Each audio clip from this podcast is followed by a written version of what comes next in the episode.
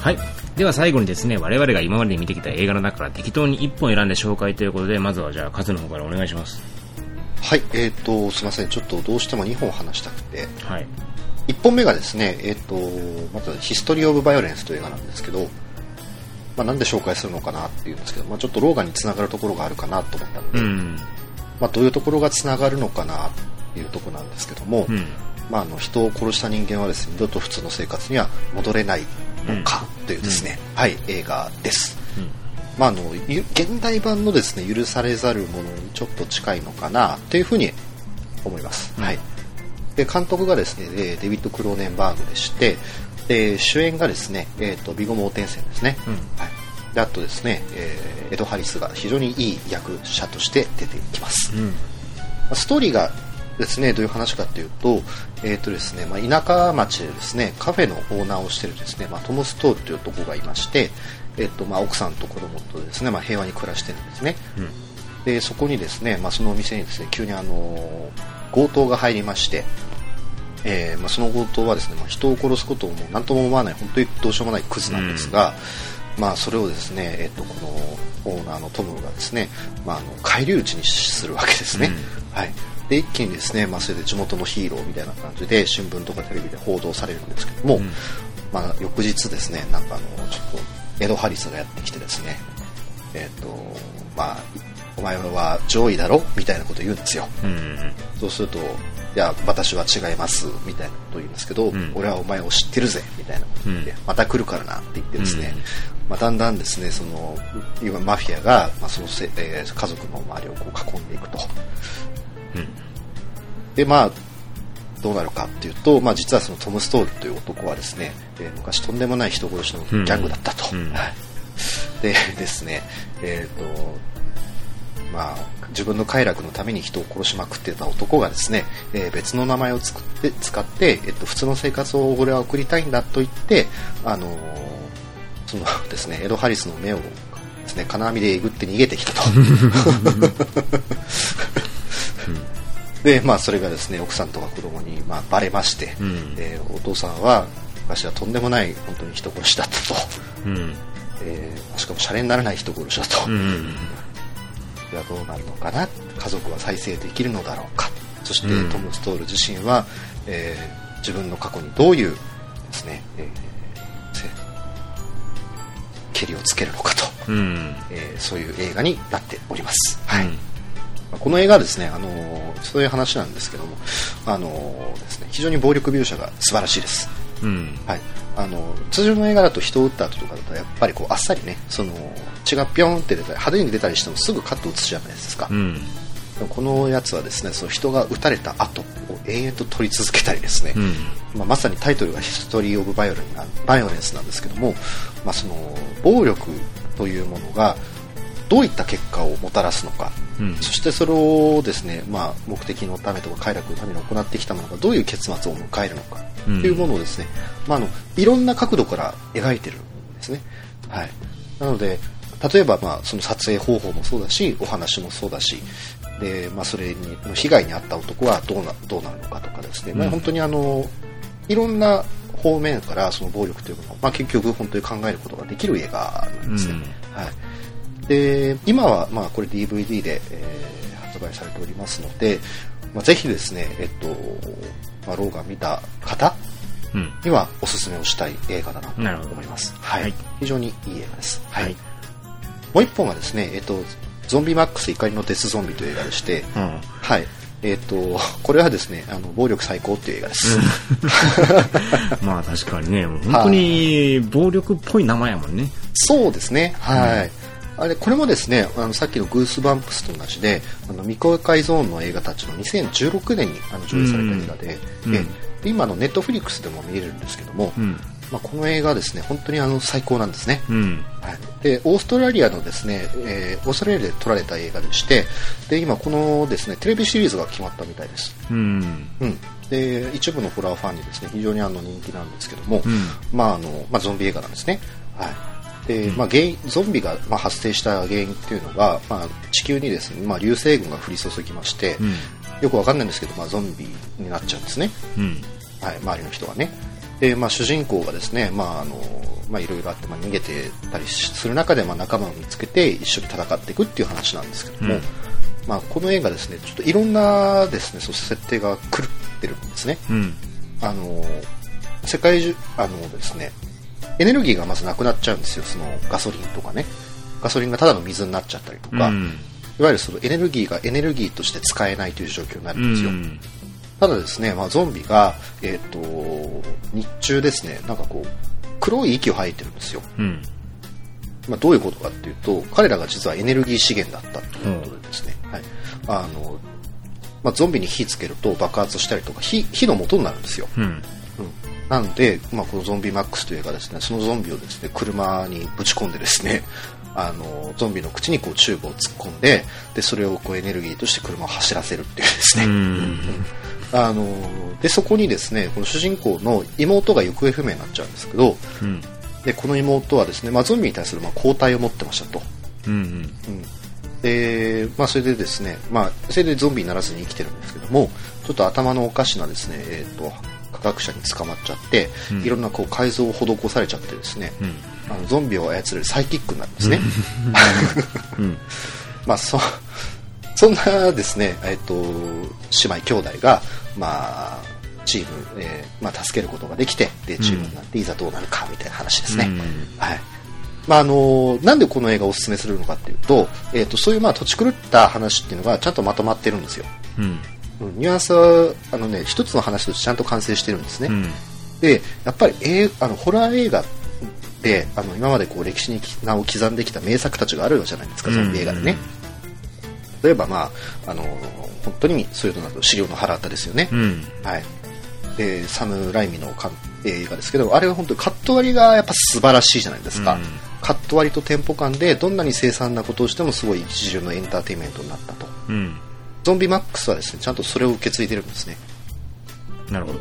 ええあのー、90分ぐらいあるんですけどもあのちゃんとですねあの娯楽作としてめちゃくちゃ面白いんですよ、うん、うん、だからアイデアと工夫とそしてそれをですねまとめ上げる技術っていうのが低予算でも全然できるんだぜっていうか。うん。だからね本当にあの最近ですねまあちょっとそのなんだろうなその語話描写がないゾンビ映画って結構あると思うんですよ。ワールド Z 以降ね、でワールド・ウォー・ゼット以降にその低予算の映画でも5描写がやらないやつとか結構出てきたんですよ、うん、それが僕としては非常に腹立たしくてですね。なるほど、えー、低予算なんだからむしろそこもっと頑張れよっていうのが結構あったんで、まあ、そこをですねこのゾンビマックス怒りの伝説ゾンビはですねアイデアと工夫と描写で非常に頑張ってるのであのこれは本当に素晴らしいゾンビ映画の一本だと低予算の一本だと思います。おすすめです、はい、はい、じゃあ次私ですかねはい、はい、私がご紹介するのは「ビジット」という映画ですね。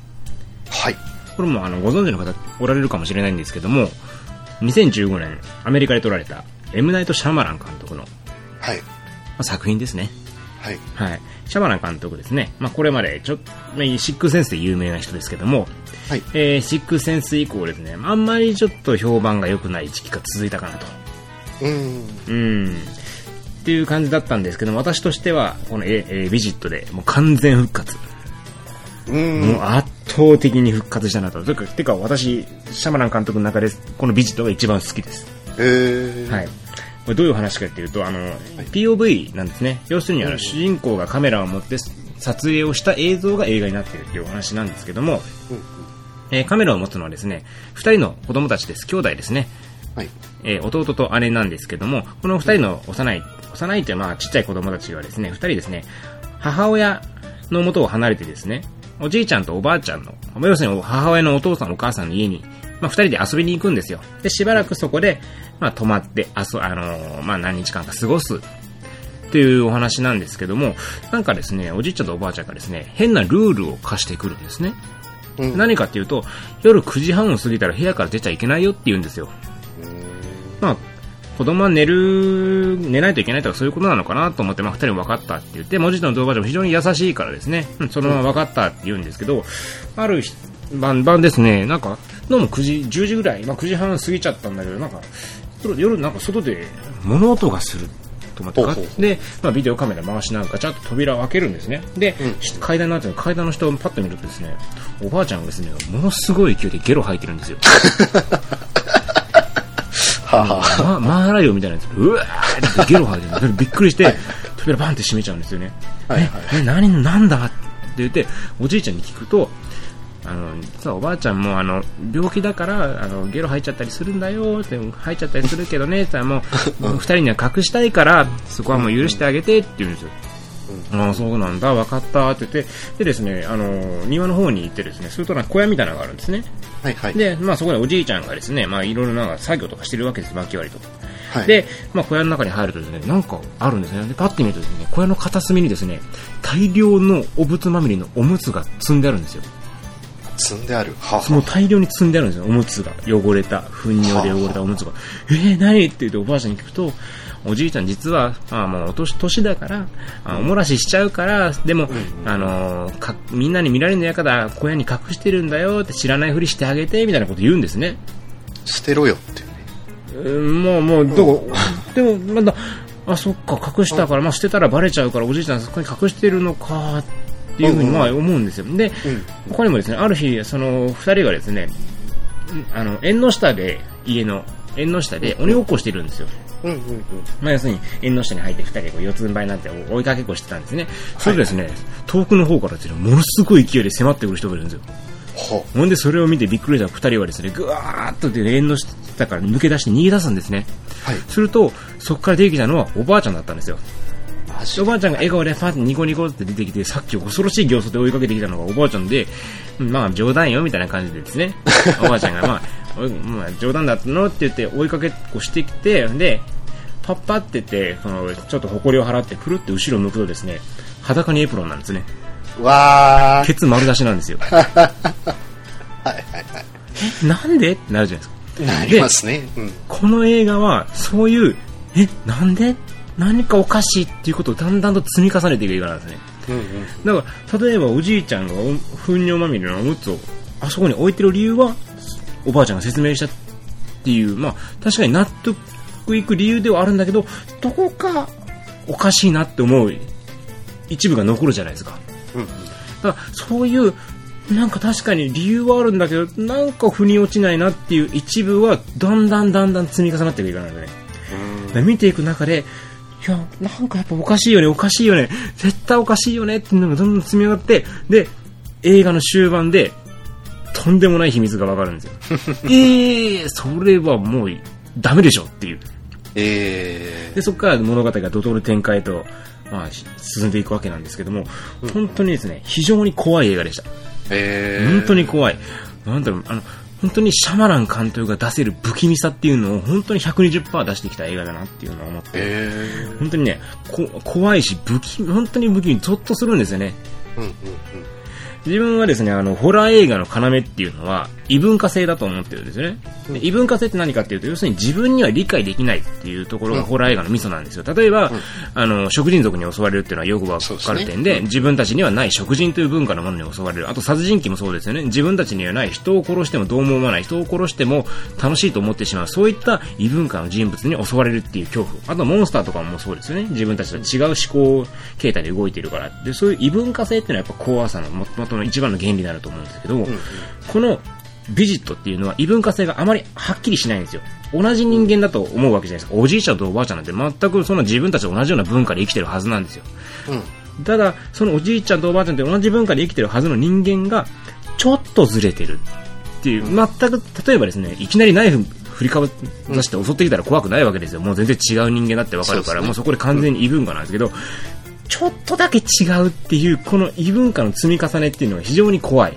うんうんだからこの映画っていうのは本当になんかおかしいっていうのをだんだんだんだん蓄積されていって最後にそれが瓦解していくその怖さうん。うん。もう最後にもう決定的な一打を打たれてこれはもうやばいってなっていくその巧妙さが本当に素晴らしくて、もうシャマラン監督本当に大復活したなと。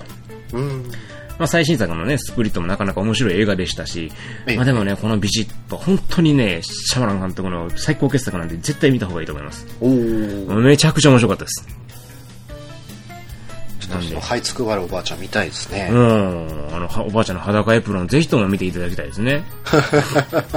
裸エプロンか。はい。勇気いるな。うん、ケツが見れるんでですね、皆さん、ぜひともですね、あのおばあ、おばあちゃんのお尻、プリケツを見たい人は、ぜひともビジッと見ていただければと思います。ニッチですね。はい。はい。というわけで、えー、今回も長々とお送りしてきましたけども。はい。本当にですね、まあ、今回もいい映画ばっかり紹介できたかなと思いますね。そうですね。はい。はい、まあ、特にローガンに関してはですね、まあ、リクエストもありましたので、ご納得いただけたかどうかわからないですけどね、また感想等も頂戴できれば幸いですね。はい。はい。またですね、あのー、まあ、映画のリクエストとかもですね、もちろん順次受け付けておりますので、はい。ぜひともですね、えー、メールや、あとツイッターのダイレクトメール等ですね、そういうのを送っていただければと思います。はい。メールアドレスはですね、映画ちわぐるい、アットマーク、gmail.com、映画ちわぐるい、アットマーク、gmail.com。で、あとツイッターの方はですね、あの、映画ちわぐるいで調べていただきますと、あの、シュンとカズの両方のアカウント出てきますので、はい。まあ、それでですね、まあ、どっちでもいいですから、あの、ダイレクトメールとかね、送っていただければ幸いでございますね。はい。はい。特に、まあ、リクエストあるとやりやすいよね。そうですね。はい。うん、難しい部分ももちろんあるけども、まあ、非常に、まあ、選ばなくていいという楽さもありますから。真面目に見ようってなりますから。うん。まあ、これからもね、頑張って月1ぐらいはね。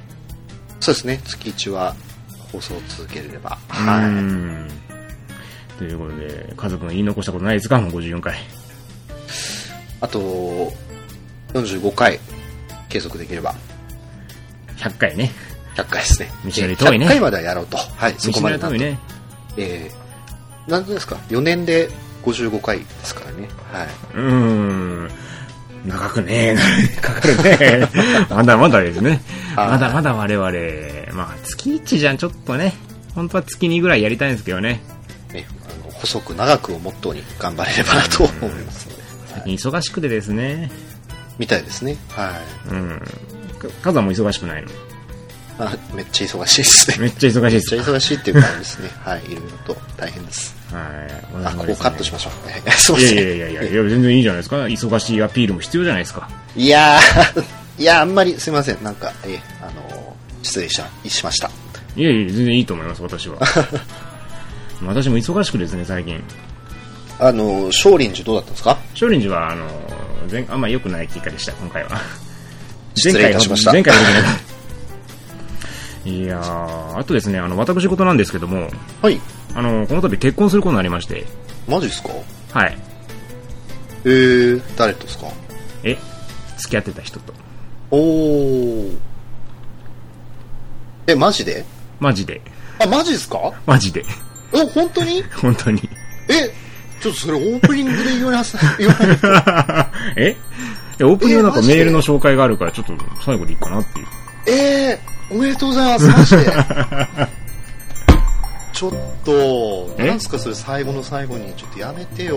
いやいやいやいやおー、すごい、おめでとうございます。そうなんですね。私実は結婚しまし、えー、結婚することになりまして。わ、いやー、すごい。ちなみにあの彼女いることをカズにずっと内緒にしてましたからそうですね今日今日この日のために、まあ、えちなみに今この収録中あの隣で彼女寝てますので。マジっすか？はい。ちょっとなんかすいません、ね、なんか急に申し訳なくなってきた そうなんですよ。私実はあの婚約しまして。おおや本当におめでとうございますマジか、まあ、席はね来年ぐらいかなとか言ってるんですけどね。わあだからねちょっと最近映画見れてないんよね。いやーちょっといいニュースじゃないですか。めっちゃ嬉しいな。その喜んでもらえるとは思わなかった。いやすいません。あのそうですね。ポッドキャスト的にはそうですね。ちょっとあクソってそうですね。クソなんで結婚するんですか って言いたいんですけどね。いやでもごめんなさい。うん、いや、本当に嬉しいな。おめでとうございます。私結婚することになりまして、ええー、いやどこで出会ったんですか？えああ、まあちょっとですね、福岡の方で出会いまして。ええー、そっかええええええああ、いいですね。きっと素敵な方なんだろうな。えらい褒めてくれるね、なんか。いや、いやなんか急に今目覚めましたけど。本当にあの、エマ・アートソンと結婚する予定だったんですが、ああ、は、はいい。いつまで経っても来ないからですね、ちょっと私も痺れを切らしまして、うんうんいや、ちょっとね、困るな、それは、ということでね。私ももう30ですから、うん。うん。来年の2月ですね。そっかはー。いや、いいですね。あ、来年の2月に結入席は、あの、自分の誕生日に入れようかとおー。いうふうに考え、ちょうど大安なんでね、ああ、ああ、あ入れようかなとか言ってますけどね。あ。いや、いいですね。かいやー、ね。で、結婚したらね、あの、甘い恋愛ものばっか紹介するとか言ってましたけども、ーああ、そっか、そう。え、しません。え、したらいいしません。じゃないですか。え、結婚ってそんな甘くないっていうのが分かってますんで。思ったほど甘くないなっていうね。うん、まあ、うんうんうんうん。してないのに言うなって感じだけど。これ今はなんかもう、まだいいいいんじゃないですか、そういうのまあねうんまあ、めんどくさいっすよ。ちょやめなさいよ。隣で寝てるんでしょ、ちょっと。面倒なことが多いです、やっぱり。まあ、うん、まあ、いや、でもね、やっぱりいいことじゃないですか。まあね、はい良さとかもね、ねこれからね、うんいろいろと、まあ分かっていくんやろうけども。うんうんうんうん。そっかしゅんさんが結婚か。ちょっとこれ、ポッドキャスト、どうなるんだろうなえ？全然普通にやりますよ。それはそれで問題じゃないですか。ちょっともうちょっとなんかこう、良き人間として、ポッドキャスト配信しないとしゅんさん。ああ、なるほどね。そうそうあ、良き旦那、良き人間としてのポッドキャスト。そうそうそうそう。大人としてね、はあは私の先輩として、やっぱりこう、道を示してほしい。なるほどね。うん。俺でも今まで間違った映画一本も紹介していいけど。いや、こう、大人の余裕的なね、ゾンビを見て喜んでるんじゃねえぞと、いつまでもなと。いや、あの、俺がゾンビを見て喜ばなくなったらもう殺してくれていいよ。あの、それを大人とは俺は言わんから、俺の中で。大人とはそういうことじゃない。大人とはゾンビ映画を見る人に対して優しい目を向けてくれる人のことを大人と あ、そっか、じゃあモンスター映画を見るしゅんさんを優しく見てくれる方なんでしょうね、きっと。そうそうそう。この前一緒にシャークネット見見たの。いやーちょっとなんすか、それ。あの、シャークネット見せたから、見ろって。うん。理解を、まあ、示してくれる素敵な方なんじゃないかうーん、面白かったっつってたよ。な。あ、よかったじゃないですか。ね。うん。今ね、頑張ってね、あの教育しようと思ってるんやけど、あの、どうしてもね、ホラー映画は無理らしくて、まあね、それはそうでしょうね。寝れなくなるらしいんで、うんうんうんうん。ちょっとさすがにそれは厳しいかなと。いうことです。いや、おめでとうございます、本当に。いやー、そっか。はい、私もね、結婚するということで、おめでとうございまおす。金がありません。いろいろ、まあ、大変なところもあるんでしょうね。ね。え、お金がかかります、本当にね。というわけで、えということで、あれですね、春進行になっても別にあの、普通に続けますんで。ただですね、たまにあの、もしかしたら隣でなんか変な物音がするとか今後あるかもしれませんが。そうすると、ちょっとあれですね、声のボリュームを気をつけた配信にしてそういきますねですね。。はい。まあそこはまあまあ、申し訳ありませんが、それはちょっとご了承いただくということで。いやー、そうか。ちょっと、リスナーの皆さんの春へのお祝いのメッセージ お待ちしておりますので。いや今にね、ちゃんと聞いてくれてる人がいるかどうかだけどね。いやもう私、あの、ブログの方にアップしておきますので。やめて。は こっぱずかしいわ。いやーおめでとうございます。はい。というわけで、あの、私、新婚になる予定で、あの、婚約破棄されなければ、大丈夫ですよ。はいそうやめなさいよ、そういうこと言うの。変なことが起きる。婚約破棄されなければ、私、あの、結婚をする予定ということで、私事ではございましたが、ご報告させていただきましおめでとうございます。た。はい。というわけで、えー、今回は本当に長々とお聞きいただきありがとうございました。はい。はい。旬でした。外した。さよなら。